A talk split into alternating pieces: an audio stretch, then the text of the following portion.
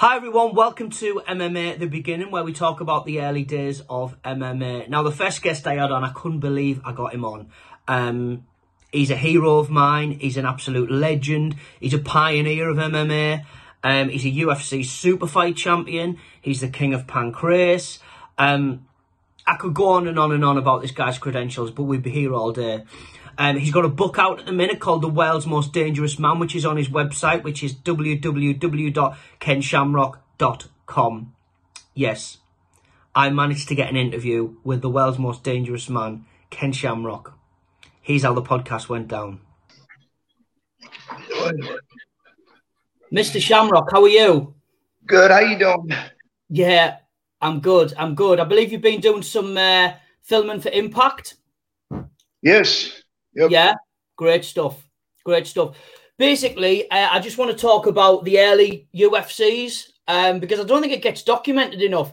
And um, I was actually in Vegas in January and uh, I was watching the McGregor and Cerrone press conference.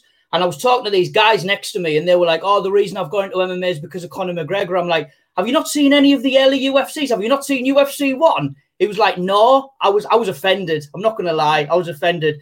Um, First of all, before we move on to all that, how how is everything in the states with the COVID nineteen? How have you been managing to sort of keep your training regime going? Well, I think uh, the hardest thing for me is dealing with the media, the news. It just seems like everybody's lying, like you can't get the truth out of anybody. It's depressing, isn't it? Yes, very. It, it, got to the point where I've just stopped watching these live updates because I just think it's just getting me down. You know what I mean? Telling me, first of all, my gigs have been cancelled, so that's depressing enough. And then obviously they're telling me that I can't go to the gym anymore. I can't socialize. Do you know what I mean? And I'm just thinking, oh, you know, so I've stopped watching it and I feel much better. Um, everything, everything that the human race is built on, which is helping people, talking to people and caring for people have all been thrown out the window with this COVID by saying six feet, don't talk to anybody, don't gather around and, and, and have fun, don't do this, don't do that, don't go enjoy yourself, stay at home. I, know, I know. I mean, I sort of because I've seen on a couple of things that you've said on Twitter, and you sort of did spark a little. There was a few people that were going absolutely crazy with you, weren't there? And I was just like, look, if someone hasn't, see, this is the problem with Twitter, isn't it? There's so many dicks on Twitter. I'm sorry. Do you know what I mean? Like, you can't have an opinion without a 100 people swarming at you. You know, everyone should be entitled to what they think. And I think when it comes to COVID, you know, when I've looked into things, I've just thought, do you know what?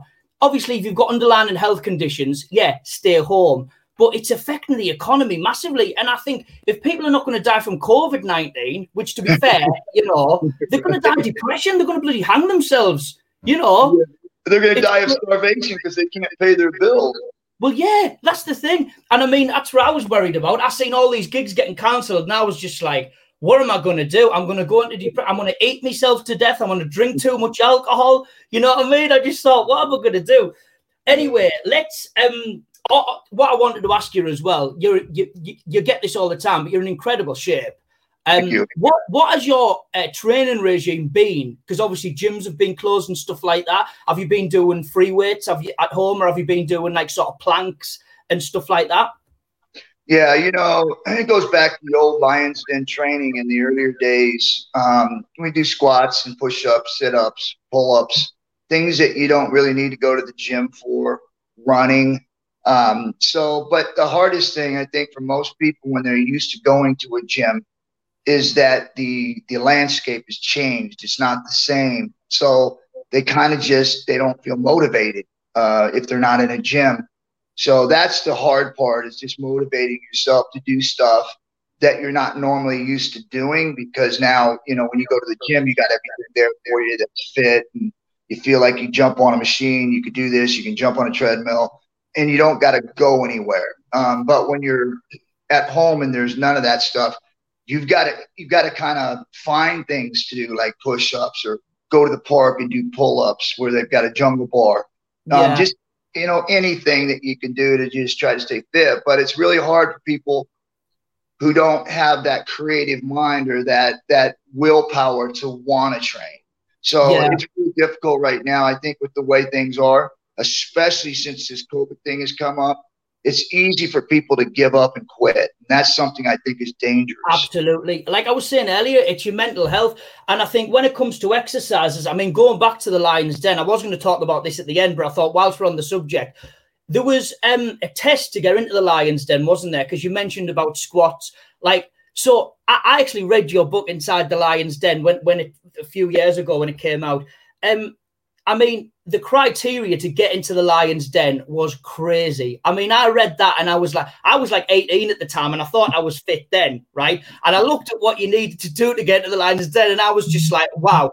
Um, would you like to remind all the listeners what, you know, what, what the criteria was to get into the Lions Den? Yeah, you know, really the Lions Den, the tryouts that we did were more based upon uh, the ability for no one to be able to do it. Um, and the idea was that uh, to get uh, the mental preparation for somebody that I wanted to train that would not quit, that would just keep going until someone said, okay, stop. Um, but in the mind, they were thinking they really had to do it. So we pushed them to a point that no human, per- nobody, no, nobody human, humanly possible could pass these tryouts with flying colors. But what we were looking for was the mental strength, guys that kept getting up, that kept going, that wouldn't quit, especially at the end when you had to fight after working out for eight hours and your body's completely drained. And now you got to go in there and fight somebody who's fresh, a professional fighter, and just get your butt kicked. But you had to go in and you had to keep going. That's the mentality. If I could get somebody, which it proved out to be true because we had a lot of world champions is that if I can get a mentality like that and train them, I can turn them into a world champion. Yeah, it, I mean, because when I saw people coming through the Lions Den, you know, because you have people like Guy Mezger, Jerry Bohlander, and Mikey Burnett, you know, when I knew they come from your gym, which to be fair, your gym was the first official MMA gym, wasn't it? You know, because obviously yeah. you got AK and people like that. Now, Lions Den was the first official one, wasn't it? Yeah, it is. It was the very first uh, mixed martial arts or no holds barred uh, fight team. Um, so yeah, and we were organized. So it was the first real organized team uh, where guys trained together. You know, they they traveled together. You know, so they cornered each other. So it was really the very first organized team. It was it was crazy actually because I remember I was watching your fighters. You know, and you were in the corner and I thought, if I was a fighter and I could have anybody in my corner shouting at me and keeping me going, it would be Ken. I mean, I'm surprised you actually didn't scare their opponent because I mean, I, I remember there was one point you were just like crawling around the cage. Do you know what I mean? Because I don't think there was sort of rules back then to sort of say, what you've got to stay in this corner and you've got to stay in this corner. You were just sort of going round and you were, I think uh, the, the most I remember you really going for it was, uh, it was Mezger's first fight, I think, with Tito do you know what I mean? And I was just like, wow, I just love and and going back to Guy Mezger actually, because he fought in UFC four, didn't he? Was he training with you then? I don't think he was, was he? No, his first fight, he actually went in there and fought, but that's how we met. Uh, was that um, he had actually seen me uh, fight in the very first UFC, and then the, of course, then second. Um, he uh, he said, "I want to, I want to, I want to, I want to train with that guy." Basically to his friends, and they all thought he was crazy. Well, um, after I met him, I invited him up because I thought he was he had all kinds of skill, and I thought he'd be a great addition to the Lions Den team. Can he make the tryouts though? That's the that's the question. I didn't care how good somebody was. I just want to make sure mentally they were strong. And so when I invited him up, he did a tryout. He, plat, he passed with flying colors. Um, not too many guys do. Um, in fact, is I think he he was probably one of my strongest finishers and uh, it showed in his career. He was very well organized. He was very um, disciplined, and uh, he was very uh, skilled. So uh, he did really well with us, and he uh, he carried the name very well. Brilliant, brilliant. Um, but going back to the first UFC, um, you know, how did you find out about this? Because when you first found out about, you know, these guys are just going to be going into a cage and beating the shit out of each other. And there's literally like just three rules. You must have thought this this this has got to be a joke. Someone's put this up on a wall like as a as a joke. This can't be happening, surely. Yeah, that was really my first thought because I was already fighting over in Japan in a mixed martial arts organization with with Pancrase. I was the champion. And then when I saw this thing, I was like, yeah, that's not happening. It's like it's a pro wrestling thing. Uh, Zach, one of my students at the time, told me, no, man, this it's real. And I looked at it because he, you know, I was like, you don't know what real is. I said, this can't be real. There's no way they're going to sanction this. You can't do this stuff only in the movies. He goes, no, I'm telling you, man. I know this. They're, they're saying you can go in and you can just fight, and there's, there's no rules. And they're trying to find out who the best uh, discipline is. And I was like, all right, I'll give it a shot. So I remember uh, uh, talking to Art Davies and and uh, and and asking, you know, is this for real? And he goes, oh yeah. I was like, all right, well, I want to I want to fight in it. And he basically said, well, what's your background? Because I was over in Japan, nobody knew who I was. And so I said, well, I fight in this organization over in Japan called Pancrase, um, the champion. Uh, he goes, well, what is it? And I said, well, it's, you know, it's kind of a mixture between wrestling and, and kickboxing. And he kind of just, his ears perked up. Um, he's like, what? Because that's what basically this event was. And it had never been seen before. Only the Gracies did, did this stuff, but they didn't strike. They just grappled. And yeah he was like, okay, but he didn't believe me, right? Because nobody ever heard of it. So I remember he had to do some research, and you know, it wasn't it was very quickly. I got a call back and said you're in. So uh, he saw some. Art Davies, along with uh, a few other people in the UFC, saw me as a uh, a a competitive um, tool to help uh, create this world that they were looking at with Gracie coming in instead of just destroying everybody, they were looking for that one guy that they thought, you know, the discipline and the and the style of fighting would match up well for great competition. And so I think that that was what really happened there. Was I think Art and some people really saw an opportunity for me to come in and and really put a put some competition uh, to the Gracies because really everybody else they were all just strikers and there was nobody that was going to stay standing in this type of event. Yeah, it's it's scary when you look back and you go like if you go to an MMA gym now, everyone is well rounded, everybody knows how to grapple, everybody knows how to strike. Whereas back in the day, people believed obviously before UFC one came out, my martial art's the best, my martial art's the best. I do taekwondo, I can knock somebody out with a spinning hoop kick, and then there's a judo guy going, well, I've got the best throws. And then what I loved about this is it just proved that you need to be able to fight on the floor. And I mean, I remember your fit when you got interviewed after you beat Pat Smith. Um, and this is how was how was this for you? Like, you know, as opposed to fighting in Japan, everyone. yeah, you said easier. And they were like, why? He was like, because he did no submission, you know? And I do remember as well on the commentary, there was Kathy Long. Obviously, she was well kickboxing champion, along with Bill the Superfoot Wallace, who, I mean, he was a badass in his time. I mean, he had a roundhouse kick that was 60 miles an hour, you know? Yeah. And and when I remember you talking about this once in an interview, and they didn't know what the move was that you got him. And obviously, we know it was was it a heel hook you got him with? It was a heel hook, wasn't it? Yeah. yeah. And I think what was it? They said, oh, he got him in like a foot lock or something. Like yeah.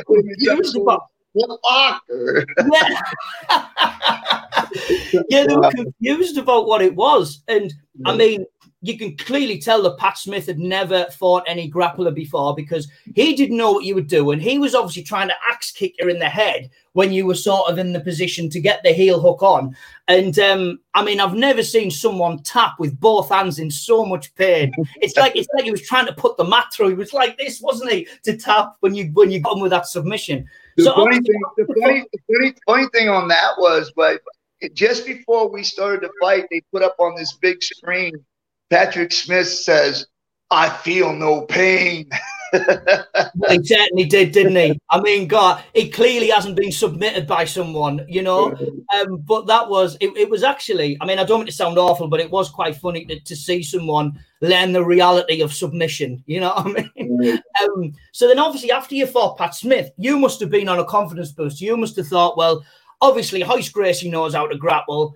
I am in the probably the best shape of your life at the time. You know, I'm a lot stronger than him. Clearly, this is a guy. You know, he's probably he's a judo esque type guy. But obviously, at the time, you didn't really because I seen when you fought when you fought him, you were going for a leg lock at the time, and he sort of manipulated you, and that's when he used his own gi to get you in the choke. Um, what was going through your mind before the first ever Royce Gracie fight? Yeah, I, I was pretty confident I was going to win the whole thing. The only one I thought that um, had a shot against me when it was a very small shot was Gerard Gordeau uh, because I knew him from Japan and I knew he was a great striker. But I knew that all I got to do was get him to the ground and game's over. Um, so that's who I thought I would be fighting. And going into fight Royce, I, I studied him, but I never really fought anybody that had wore a gi or being able to use a gi like that, where he literally just wrapped my arm in his gi when I went to sit back. And normally I'm really strong, and I was able to even guys that are my size, I'm able to break their arms apart, and they can't do anything to me. Well, yeah, when you yeah. do the gi, the gi is like, I mean, it there's you're not going to rip the gi, you're not going to you're not going to outpower the gi, and uh, so that really was an eye opener for me going into that. Was that that was one of my first experiences of of a humble pie because I really walked in there believing there's no way this guy could beat me, uh, and I didn't study it. I didn't really go into depth on how that gi worked and and what that gi did for somebody that was not as strong as I was. Uh, it equalized strength and things that I would normally have advantage over. It took that away, and so best basically somebody as good as Hoist was. Um, and I think this is what gets lost is that Hoist had 25, 23 to 25 years of experience in in the jiu-jitsu system, along with probably 50 plus years with his family and this type of fighting. Yeah. And so going into this thing, everybody looked at me, and even into our rivalry, everybody looked at me as being comparable to him. Like I was the guy that could beat him, and I was. But what they didn't realize was that I had two and a half years of experience yeah, as a did. professional fighter. And Hoyt had all of that experience behind him. And right from the get go, I was fighting an uphill battle, not only with the rule changes and the family running the organization, but also with the skill sets. I was nowhere near their skill sets. I was just a great athlete and had great athletic ability, and I was a fighter.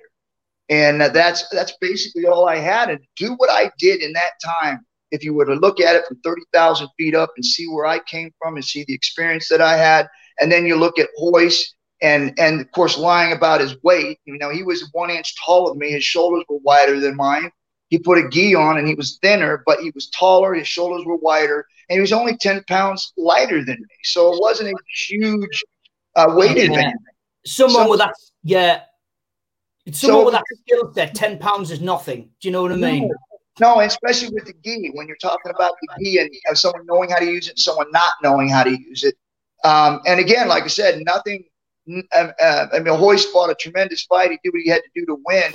But for me, it was really a, an experience where it was humbling because I realized that there was more out there than what I was doing when, when it came to the stand up in the ground and fighting and stuff.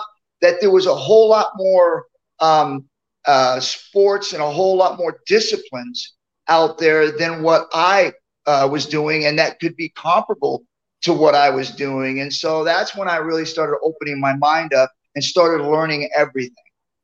So after that fight with Royce, then did you think, do you know what? I'm going to learn some Gracie Jiu Jitsu along with the stuff that I was also learning when I was fighting in Japan? Yeah, it actually went down to, to Los Angeles. Me and um, Funaki, Suzuki, uh, some of the Japanese representatives, we actually uh, flew from Japan after one of our fights together, and we all went down to LA and we rolled with Machados. Uh, so we had experience and started to understand this discipline and system, and it did well for me for my second fight.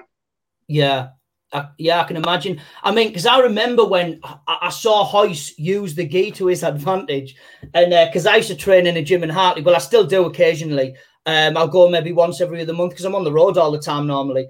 And I remember I says to John, the instructor, I went, Royce Gracie uses his gi to, to choke people. I'm because I was doing judo at the time as well. I says, I'm gonna I'm gonna come next week and I'm gonna wear my gi when we spar. So I put my gi on, right? And he literally just pulled it over my head and kneed me in the in the solar plexus. He was like, mm. You've got to know what you're doing. Do you know what I mean? You can't just rely on I mean, I think I was like an orange belt at judo at the time as well. Do you know what I mean? But isn't it crazy how things can inspire you when you've seen it? Um, yeah, it's, it's different too when you're learning the gi too. Is like it, it, it's you don't want to wear it if you don't know how to use it. So, but no. at the same time, when when uh, Royce and I were were having our little rivalry, I think the one thing that that uh, that I think that people need to understand is that Hoist Gracie and the system that Hoist Gracie is doing and a lot of people try to give that credit, but it's not. They try to say that the system that we see in the no holds barred today is what Hoist brought in. And I think to myself, okay, where did Royce's kickboxing come in? How does that equate to what he does? And and that everybody fights from the top and the bottom now, not just from the bottom. And that's where Royce fought was on the bottom. So how does that equate? If you really yeah. look at the system and you break it down, it's the system I brought in. It's the striking, it's the elbows, it's the knees, it's the takedown, yeah. it's the catch wrestling on the ground. That is what people are using. So it just it seems like a lot of this stuff in marketing and and uh, and and people that don't remember that the jujitsu system that people say that they're learning isn't jujitsu.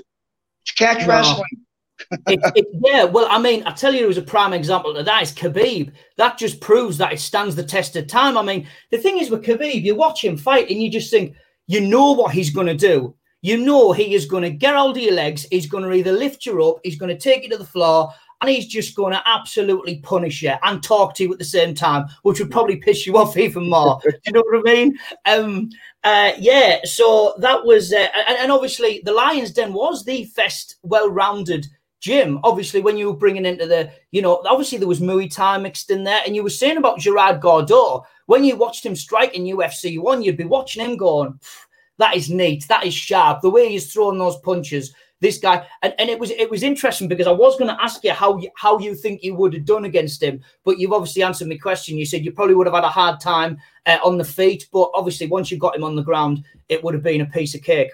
So, um, moving on to UFC two, then um, did you get asked to do UFC two? Because if I remember rightly, you, you obviously went in UFC two. Yeah, just to be clear on that, um, with with Gerard, because I want to give him credit credit's due. Yeah. Is that you asked me how I think I would have done? Yeah, absolutely. I think that I I I, I would have been able to. It would have been a piece of cake on the ground. But the key is oh, getting yeah. him to the, getting him to the ground because I'd have been a piece of cake to him standing up.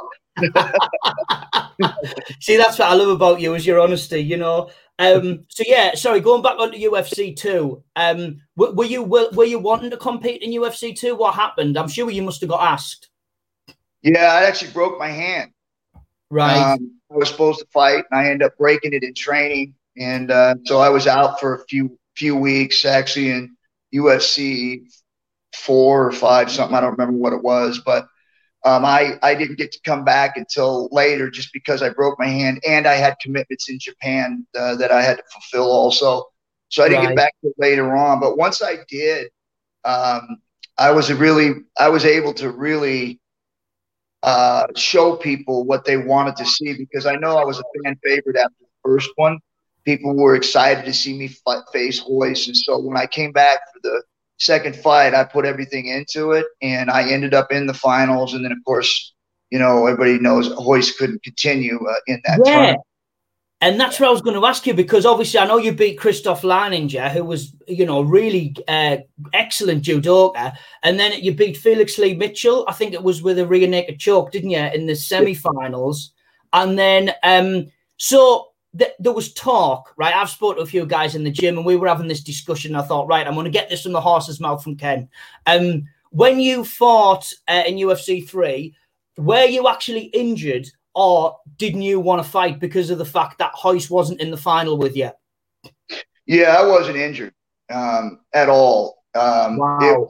I was. I wanted Hoist, and um, when I didn't get Hoist, they had some guy from Canada Harold Howard, yeah. Yeah Harold Howard, and then uh, some other guy who was the alternate that stepped in with me, right? Steve Jennum. I mean, yeah. can you imagine? Yeah, can you imagine so, going in there as an alternate when all these guys have been working their balls off throughout, you know, for the whole night to get to the final, and he just comes in and wins it. What was it, hundred thousand dollars, something like that? Yeah, but it, it, to me it was it was it it for me to go in and fight Harold Howard in the finals. I mean, I think it's pretty clear. And again, it's just speculation because anything can happen. But on paper, there's no way I, I even sweat trying to beat. Yeah. I thought that. That's exactly so, what I thought. I just felt like, man, I wasn't here for the money. Although money's always an issue, all you always want to make money. But I went there for one reason because I was embarrassed. I literally went and fought Royce and he choked me with this gi, and I didn't prepare. And I was mad at myself for not going in and doing the things I should have done uh, and taking it for granted. And it was taken. It was take my. I, I got. I got beat. And I literally was upset about that. And everything that my whole world evolved around, even when I fought over in Japan, was I wanted Hoist. I needed to get back in the ring with Hoist. It's the only way I could fix this. And so I get that opportunity. They give me that shot, and I get in there and I win both my fights against some pretty good uh, talent. I get there, and all has got to do is go in and beat guys that he should beat, and he doesn't yeah. do it. And so my I literally lost all the will to fight. I was just like, I didn't come here to win money. I didn't come here for anything other than to fight Royce Gracie. It was your pride, wasn't it? I suppose more than anything. Yeah. You know? And and obviously Royce got um Royce got injured by Kimo. That was the first time we saw Kimo. I mean, when I saw that, I was like, wow, this guy's coming down and he's got this big crowd. I'm like, mate, you're going to tire yourself out before the fight's even started doing yeah. stuff like that you know. But I think it was a shoulder injury, wasn't it? That the um, uh, no. was it not a shoulder injury? What was it? He was exhausted. Is that what it was? Yes. Wow. Wow. Yeah, he I don't know if he some something was happening to him. He he either didn't I don't know what it was, but he was because of the fight with with Kimo, he had just wore himself out and his body wasn't functioning properly.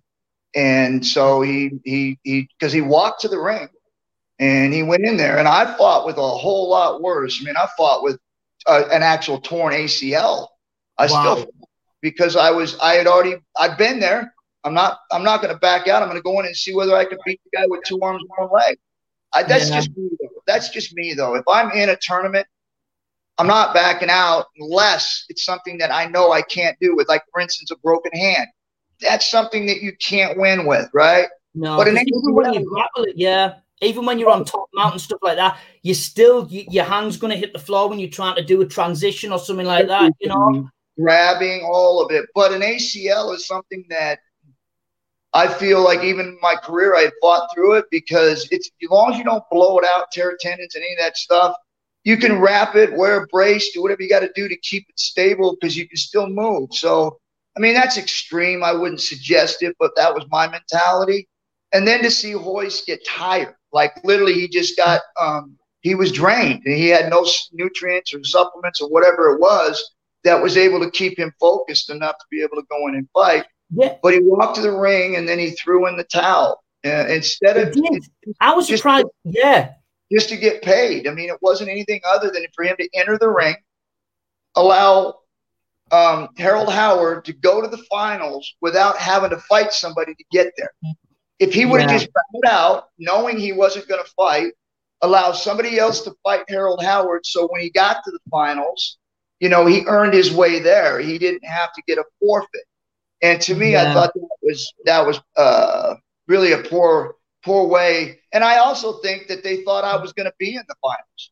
And so by him going in there and throwing in the towel, gave him a fresh uh, start into the finals even though I don't care if he could, I could have fought three fights that night, and I think I still would have beat Harold Howard. He doesn't have the oh, skills. he would have done. I mean, he was a, he said that he'd done jujitsu, but I think it was traditional jujitsu, wasn't it? That he was doing. I don't think it was anything that was, you know, no one else.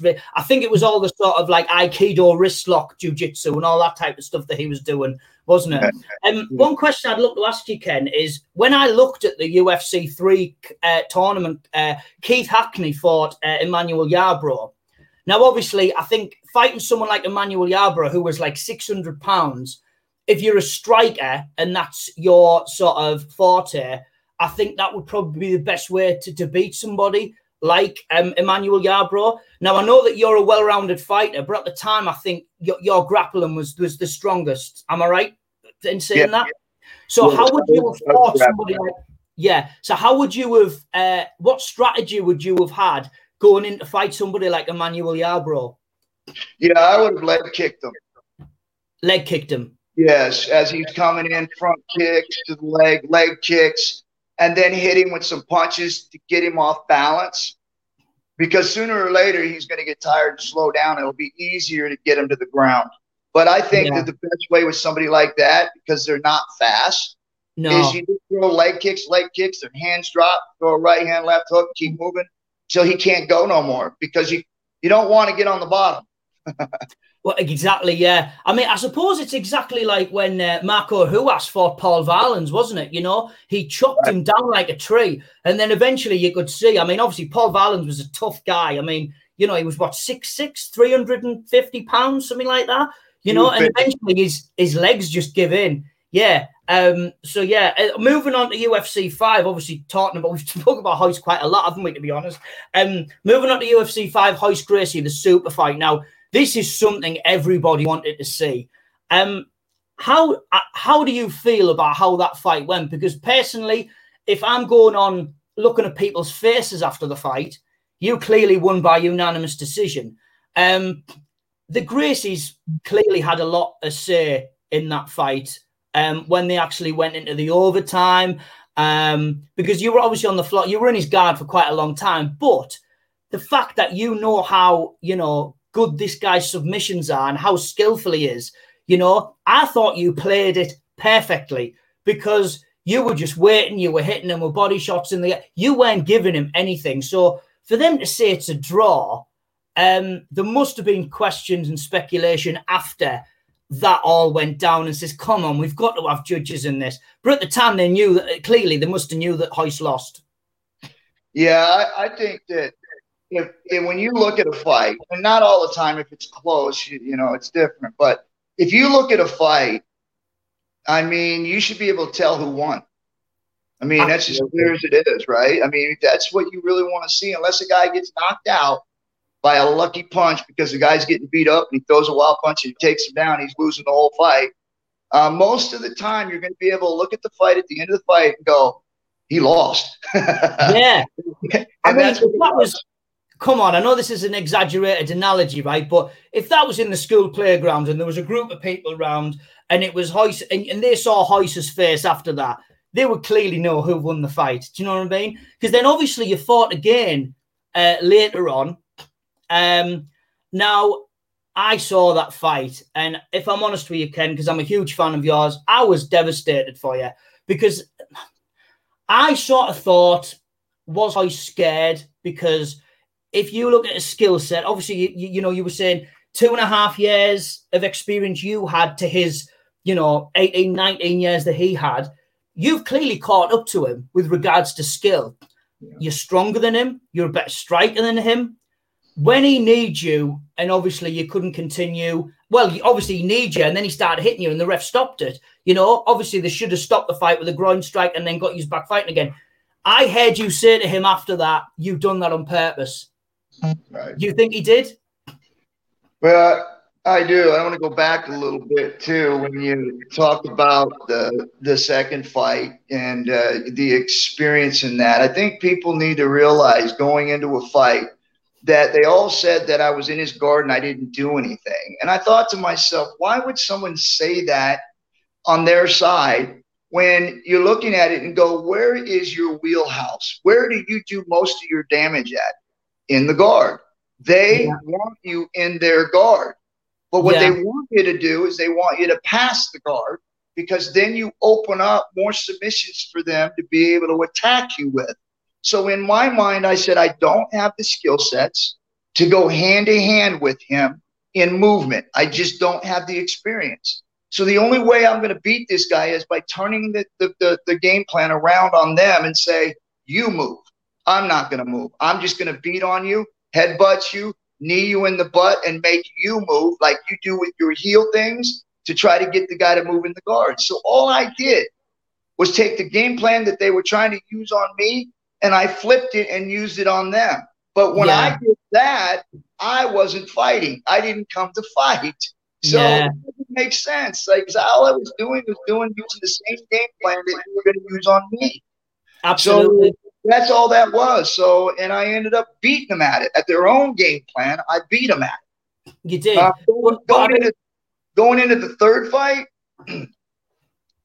I truly believe Royce knew that th- th- uh, this was different. This fight was different. Um, I, I, di- I wasn't inexperienced. I wasn't the, the young guy on the block anymore that couldn't go with him. Um, you know, he had been bigger. He was 195 pounds. I weighed 202 pounds, even less this time. So his weight was the same weight division. We go in there, and my whole game plan was to just knock his ass out. So I was going to cut the ring off on him, wait for him to slow down because I knew he'd be wild. I knew he'd be all running all over the place because he was going to be nervous and scared. Yeah. And so I knew he'd be running all over the place. And so I slowly, methodically cut the ring off on him till I got him into a clinch. And then I was going to throw uppercuts. And then I was going to throw a right hand. And then I was just going to start beating on him and wearing him down. Unfortunately, the minute I threw an uppercut, he throws a knee, hits me right in the groin. And I had a steel cup on. And because if I hadn't had a cut steel cup on, I'd have went down like a sack quick. But because I had the steel cup on, it radiated. Like it literally radiated, vibrated through my whole groin until it went into my gut and I felt like I was going to throw up. And that's why I folded like that was because I was trying to fight the pain and it eventually just took my wind away. I couldn't fight anymore, and that's when I dropped. Uh, yeah. And then, of course, you know, he's hitting with these punches that were like, well, they were like that. Yeah, yeah flies. But I'm looking up at the re- as he's hitting me. I'm looking at the referee screaming at him. He hit me in the nuts. Yeah, he hit me in the nuts, trying to get him to let me up, and instead he stopped the fight. And I was like, yeah. Oh, kidding me? You didn't yeah. see that? Yeah, I mean, after that, did you say to him, "Can we have another rematch?" I mean, was he up for another rematch, or was it just after that he was like, "I'm not interested"?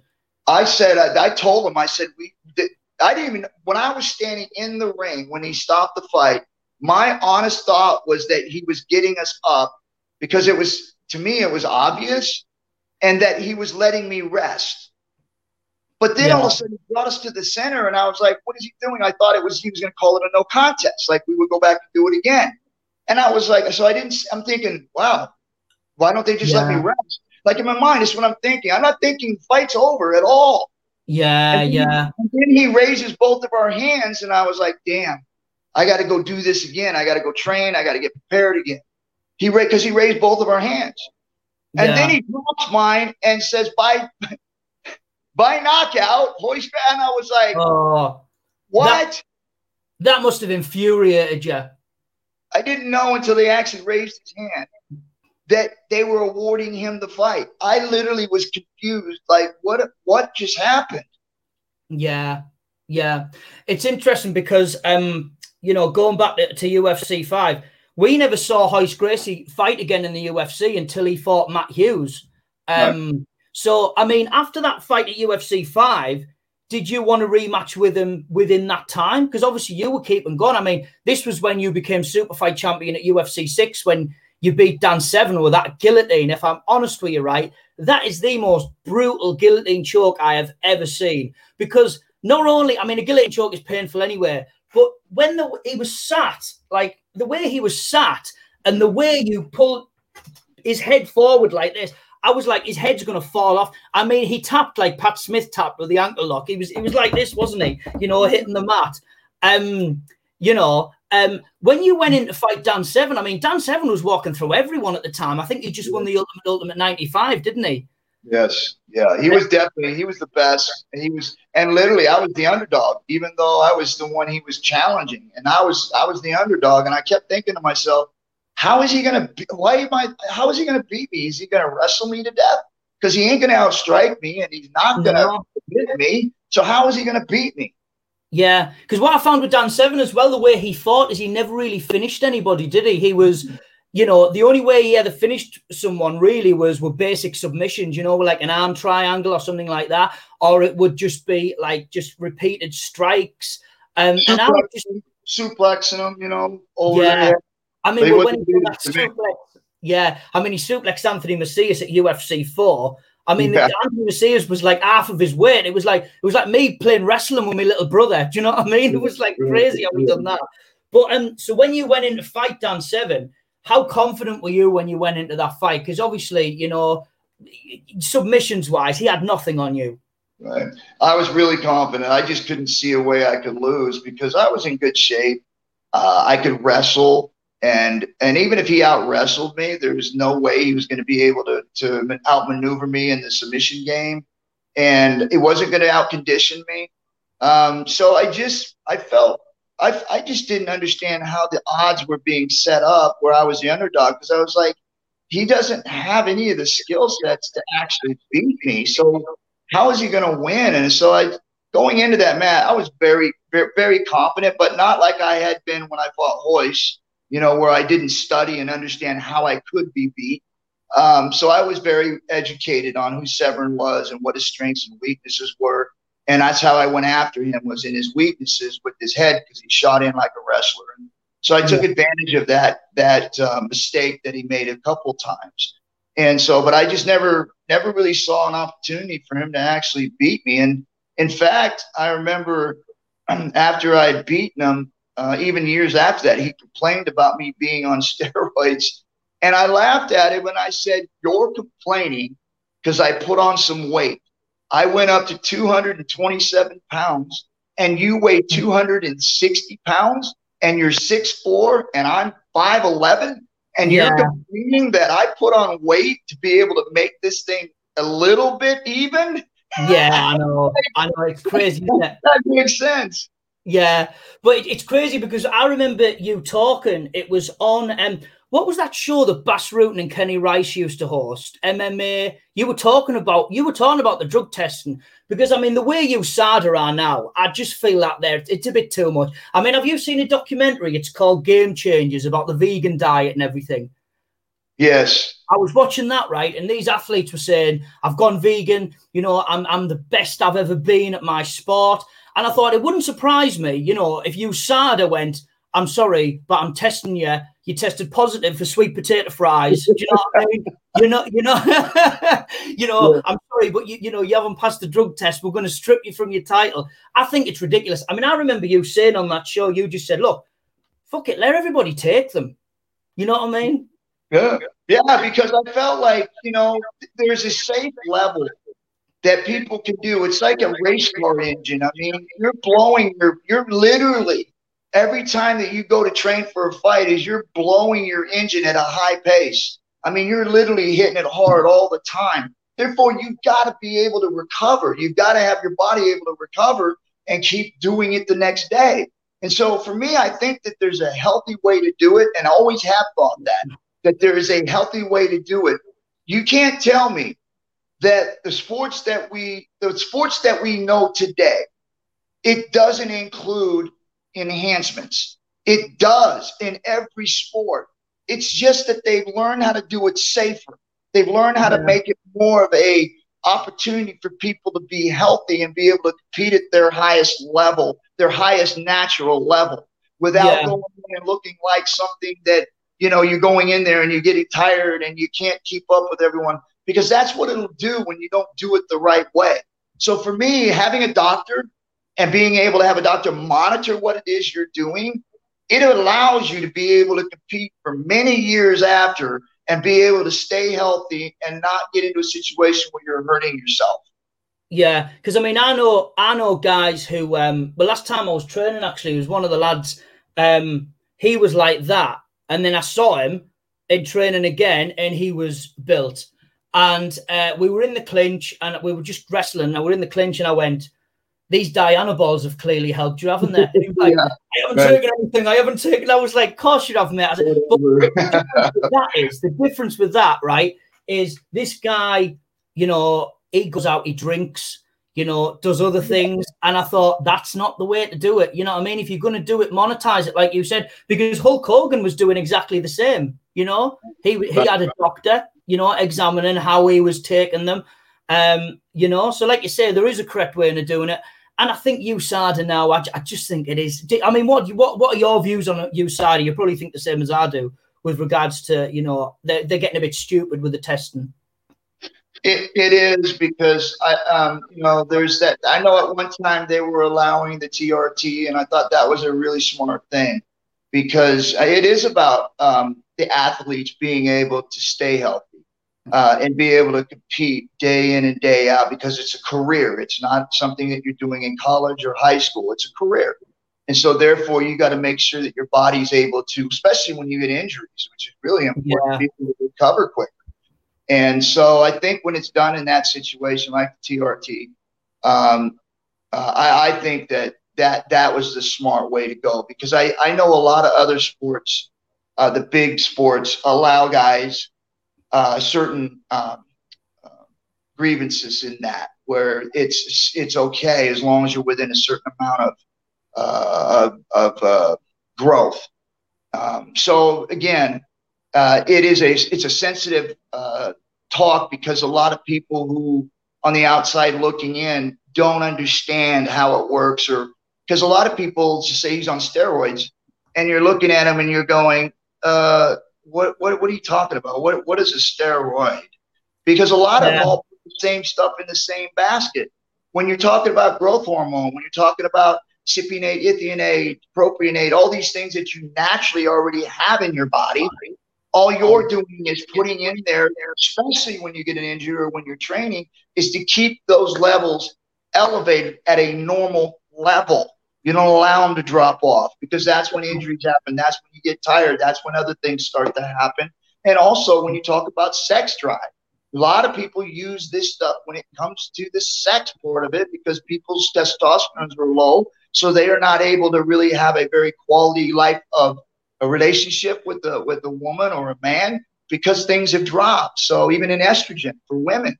So there's a lot of stuff that they use that for to help the body actually recover and be able to perform at a natural level. So when people say that, I look at them and I just I know that they're uneducated about what they're talking about. They don't know what they're talking about.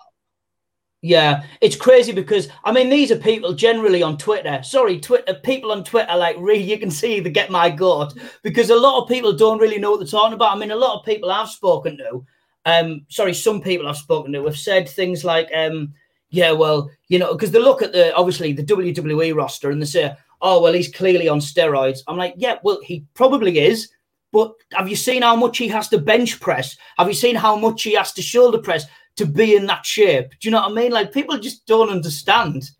Well, they're on the road. I mean, half their life, and they got to be in gyms, and they're wrestling four times a week, and their bodies are getting beat up.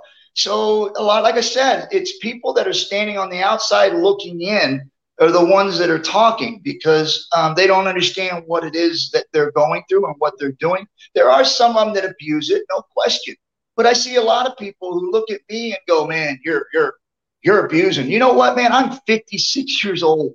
I still look good. Do you think if I would have started this when I was in my teens or in my young 20s, that I would still be able to have the reaction that I have now when I'm in training in the gym if I abused steroids my whole life, I yeah. ask, ask any doctor or anybody that knows anything about the steroids is that when you're on long uses of that stuff, years and years of it, your body looks like it's a hundred years old. Do yeah. I look like a hundred years old? No, because I never abused it. No, no, and that's the thing. I mean, if you did abuse the steroid, because obviously, um, you, you hear with, with WWE wrestlers, at a time when it was used heavily, there was people abusing it. That's why they were dropping down dead of heart attacks when they were like 40 odd years years old. But not only that, they were mixing other things with it. Like I was saying earlier on about some people I know, you know, they, they were on bloody cocaine, they were on drinking alcohol, they were just, you know, that's when you have the concoction of everything. Um quickly move sorry, quickly moving on, Ken, before we go, and thank you so much for your time. Um, having you as a guest on the first one hopefully it will get the ball rolling to get more guests on this because this has been a dream come true for me. It really has. Um, moving on to, uh, we'll quickly go to UFC 7 when you fought Oleg Taktarov. That was another draw. Did that frustrate you when, after the fight with Royce Gracie at UFC 5, that they hadn't done anything really um, about the judging system? Yeah, uh, it, it did, but uh, that one was squarely on me. Um, you know, I had trained with Oleg in the gym and I was able to just knock him into to the next world. In fact, he even says it in my new book coming out. Um, but again, like I said, I, I should have been able to go in and destroy him. I did not. Again, uh, another one in my career where I felt like I went in there and I didn't go in to actually win the fight. Um, I was too worried about business. I was too worried about knowing him and wanting him to compete in Pancrase for the Lions Den. And so when I went in to fight him, my idea was just to kind of beat him, like not go in and try to submit him because he wouldn't tap. I'd break his leg. Therefore, he wouldn't yeah. be able to. Um, and I was just trying to go in there and actually win the fight. And I remember hitting him, trying to knock him out. Um, because I knew at least that way he'd be able to fight in Pancrase with no injuries and just knock him out, he'd recover and go fight again. But he had a strong chin too. Like I knocked him out twice in the fight, and then I hit him again and I woke him up. So he was a tough character. But again, like when I fought that fight, I did not, I truly did not go in there to win the fight at any cost. I went in there to try and win the fight um, the easiest way. And so that one was on me. Oleg put on a good fight. Oleg went out and did his best. But again, like I said, with me, I just didn't go in and do what I knew I should have been able to do. It was that was one of my other letdowns. Yeah, yeah. And moving on to UFC 8 as well, I was surprised actually that they had Kimo fighting you in a super fight because the last time Kimo fought was when he fought Royce Gracie. Obviously, um, people are saying he hurt Royce Gracie, um, but obviously, like you said, it was the exhaustion. That's the reason Royce Gracie could, couldn't continue. But prior to the fight that you had with Kimo, he actually beat Pat Smith twice in different organizations. And I actually didn't know that until I looked it up because I was thinking, you know, why would they put Kimo? So Kimo was a tough fight. I mean, what, what did you think about Kimo uh, fighting you in the super fight? Do you think he deserved that shot Yeah. Yeah, I thought it was a great, uh, actually a good matchup. Uh, it, it, there's um, some history there. Um, he had been uh, training a lot longer because, like, when I fought him, he had no experience, you know. So uh, he what he did to Royce was, was tremendous. He pushed him, he um, and he had no experience. Like he had no submission skills. He was basically a street fighter. So he came in raw and did and put on a good showing. Now he's training with jujitsu players. He's training with striking. So now he's much better, and his size and his strength uh, is comparable to mine. And yeah. so I thought it was a great matchup. It was a test for me. Um, and uh, so, but look, luckily for me, um, he dropped his head and I was able to land the knee because otherwise I think the night could have been a lot different. I think it might have been a tougher fight. We could have probably gone later into the into the fight. And I think I still would have won just because I thought my conditioning was better. Yeah. but I think that he could have probably done a lot more damage to me um, because he was big and strong and his skill sets were a lot better. I just happened to get lucky early on and be able to take him out without taking any damage. Yeah, that was the second fight that you had with him, wasn't it? When you when you were in the clinch and you hit him with the knee. Um, yeah. but, I mean, you got him. I mean, you got him with a lovely knee bar, didn't you? In the um, in the first fight that you had with him at UFC eight. Um, he was like I said, he was very inexperienced. So, but when I fought him the second time, he was definitely a well-rounded fighter, and and and knew he'd be much tougher. So, like I said, it was a gift from God because I, I think that fight, if not that didn't happen, I think we would have been in for a, a, rough night. Yeah, yeah. But then that just goes to show what we were talking about at the beginning uh, of this interview um, about your mental state, and that's what you were drumming into the guys at the Lions Den. And and going back to UFC three when Royce Gracie gave up because he was exhausted, if he'd have had that training on top of his jiu-jitsu, he probably could have carried maybe carried on uh, in that tournament. You know. Um, mm. Finally, Ken, moving on to UFC nine, uh, Dan Severn um, well, there was all sorts going on before that, wasn't there? I mean, there was all kinds of politics going on. Tell us a bit about that. Yeah, is that the one we went to Dothan? Yeah, that's one. Yeah. Yeah, we had to pack up and we had to fly out. It was crazy because it was like this 24 7. Like, next thing you know, we're here. And then 24 hours later, we got to jump on a plane and fly somewhere else. It was crazy. And yeah. I, I I didn't actually fight on that card, but um, I know Jerry Bohlander and a few other guys did, and that was tough to get people prepared and fight uh, in a quick notice like that. Uh, and again, it was during that time where every time we went somewhere, there was a political battle. So it was rough. It was a rough go um, all the way through the UFC until Bob Meyrowitz actually sold it because he was he was losing money and constantly in battle. Yeah. Um, so it was a, it was for fighters and for the organization. It was really a really a tough time to have to go through these things because I was like the face of the organization at that time, and and I was constantly doing interviews and defending ourselves on what we were doing.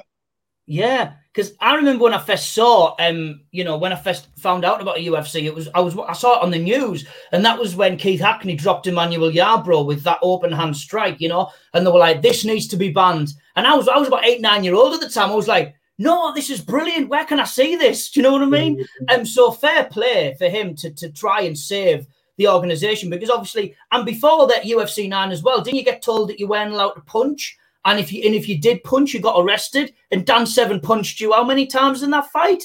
Yeah, that was true. Yeah, and, and he never saw. Yeah, and he never saw a jail cell, did he? You know. So no. Thinking, wow. But they did the week before. They did the week before in Canada, which was just over the bridge. Guys got arrested, and that's why I chose not to because I saw what happened the week before. Was they did arrest guys. Yeah. So I decided, you know what, I'm I'm not gonna. I can't do that because no. I got a group one with kids and I'm telling them, yeah, you stay within the rules, you can achieve whatever you want. So it was a, it was, you know, I had a lot of responsibility to do the right thing there. And so I did, I did. Yeah. Well, that just goes to show, Ken, not only are you a legend of an MMA fighter, uh, you've also, you're also a man who's got morals and you're a gentleman. And this has been incredible. Thank you so much for coming on. And uh, it'd be great to catch up with you again sometime. Thank you so much. Hey, listen, I appreciate you, man, and um, good luck, man. Good luck. Bless you. Thank you so much. Take care.